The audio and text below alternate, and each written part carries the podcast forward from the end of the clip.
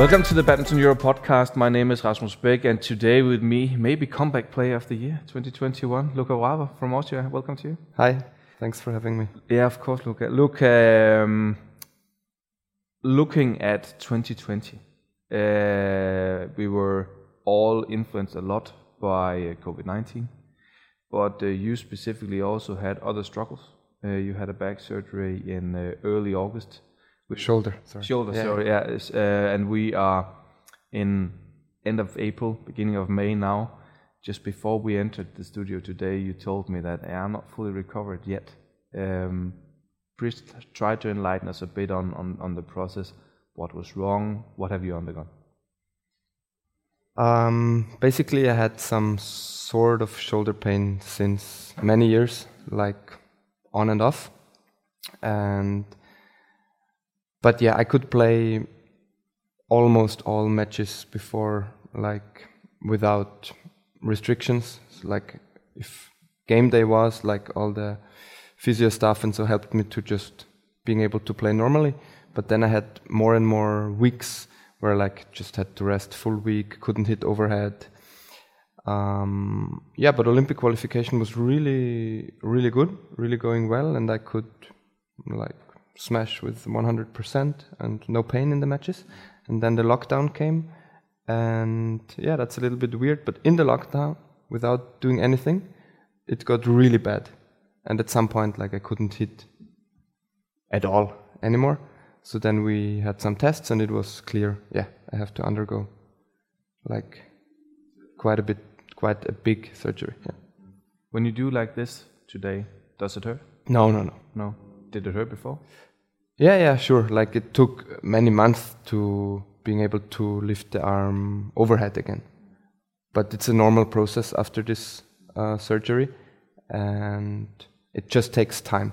So for me, it's just a question of when I am back 100%, not if. Okay. So you expect to come back to your 100% again Soon, soon? very soon. Yeah. soon. Luca, you are turning 31 this year. Uh, one thing is lockdown. One thing is a serious injury. Uh, many players, athletes might have start thinking, okay, maybe I can also just call it a day. Why did you get back on the horse again, saying, okay, I want to go 100%, play again, continue, and not just saying, okay, I want to do something else with my life? Mm, I love playing badminton. I think it's a great lifestyle. And right now, I don't see a reason why I would quit. So I'm really motivated to go on. Hmm. What is that motivates you the most? Uh, well, for most of my career, like my major goal was to qualify for the Olympics. Um, but other than that, I just like to push myself in daily training, and yeah, Mm. And qualifying for Olympics, uh, they were of course postponed a year Yeah. because of, of COVID nineteen. Uh, how do you look at the qualification time now? Uh, it's been a strange build up to, to, to the Olympics.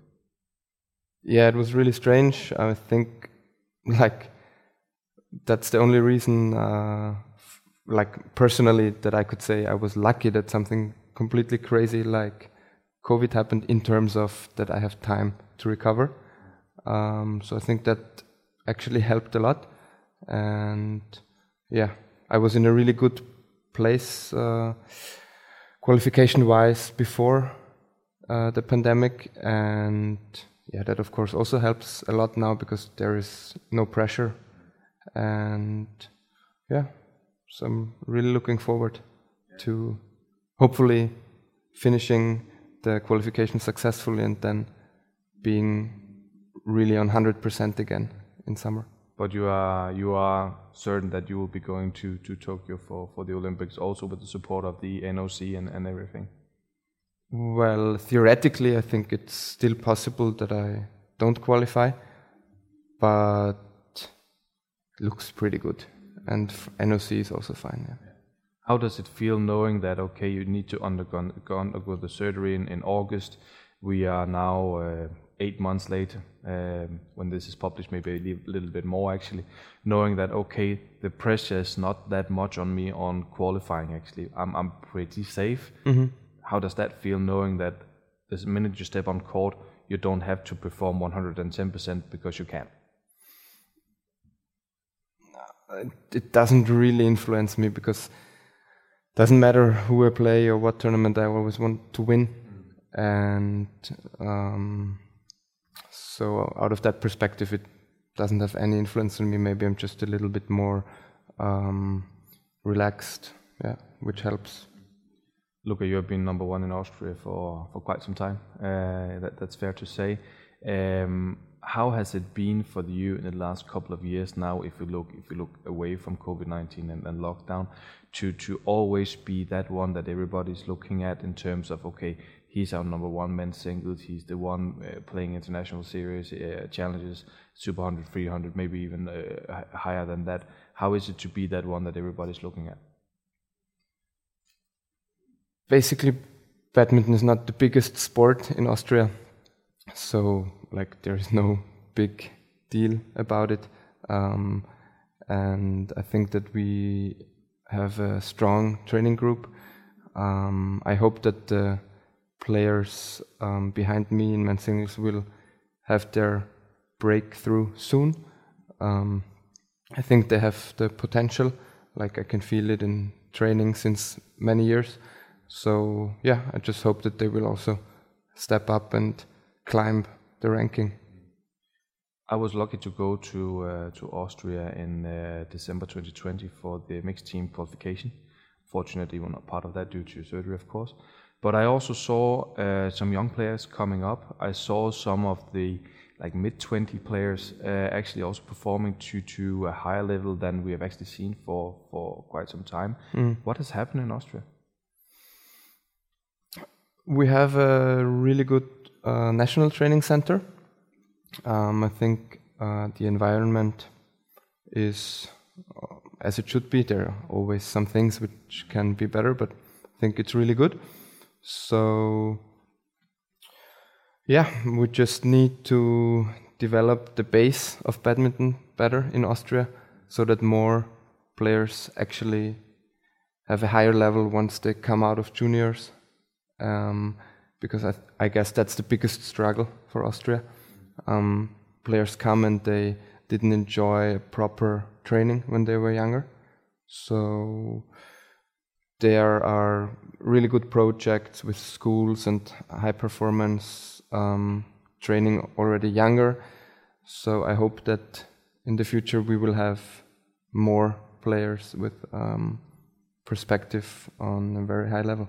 How far can they go, do you think, uh, yourself included, in terms of competing against the, the top European countries?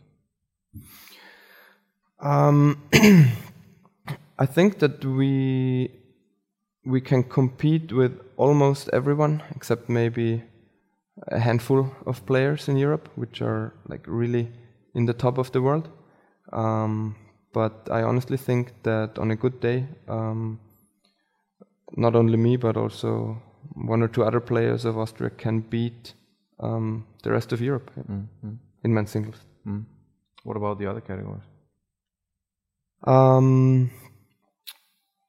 Over the last decade, our federation put more uh, focus on the singles category, and we really had good training groups. But uh, they were rethinking that a little bit, and now we try to have a group in every category. But of course, for double players, it's sometimes difficult to to develop because they don't have so many sparring players. And yeah, if there's just one women's double, for example, how can they feel or get to know the game of women's doubles if they just play against yeah younger guys, guys or other guys? Uh, so it's a little bit tricky, but I also think that the double group we have now are developing, and yeah, I also hope that they will keep doing that and win something.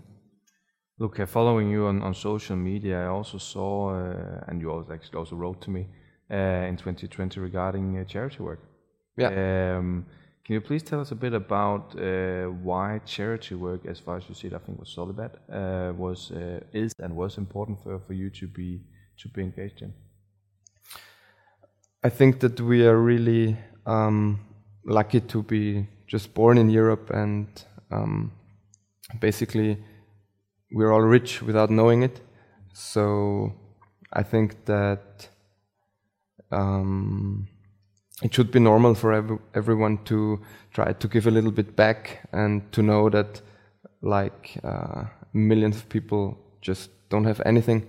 So with just a little bit of um, of help, you can change things. So this idea um, is close to my heart. So I really wanna help a little bit there. How was the reaction? Um, good. Um, I think I could also inspire some other people, and yeah, Solibad is doing a great job. Raphael, especially, like, um, yeah, great work. Mm, very committed. Yeah. Yeah. When you see uh, that that uh, you also travel not only in Europe, uh, when you see other places and, and you say, okay, we're lucky to be born in Europe, um, what makes you thinking that that you as a tiny person in the bigger picture can actually do a difference? Um, because if mm, all people would think like that, everything would change, right? So that's why, yeah. Luca, you're turning uh, 31 this year. As I said, uh, of course, uh, you, you, you also said I want to be on my 100%. Uh, then I would be a bit surprised if you retire in two months from now. Uh, what what are the major plans? Um, like first of all, my major focus is Tokyo. Let's hope it will really take place. No one knows nowadays, Nah, but I think it's looking good. Um, and my goal was since a long time that I don't only qualify for Olympics, but I, that I also manage to uh, win a game there. So that's still my goal. And I think if the draw is a little bit kind to me and I'm back to how I played um, before the surgery, that I'm capable of doing that. After that, um, I will take some time to reevaluate, rethink, um, and see what goals do I have, and then I will start approaching them. The next circle of uh, Olympic circle will be only three years. Yeah, Uh, that might also be encouraging, knowing that Paris is not that far away anymore. exactly. So if it uh, goes well, um, why not? If the body is is okay, and now I had a lot of time to build the rest of my body, so I I feel better than I guess uh, the last five years. Um, so yeah, we'll see. You said you love playing badminton. Uh, how does it look the day you retire? Will you stay within the sport then? It's really hard to say for me. Um, a few years back, I would have said 100% no, I will leave and do something completely different. Now I will say, let's see Mm. what comes. What has changed in your mindset? Um, that I'm just content with um, being in the badminton hall and leading this kind of lifestyle.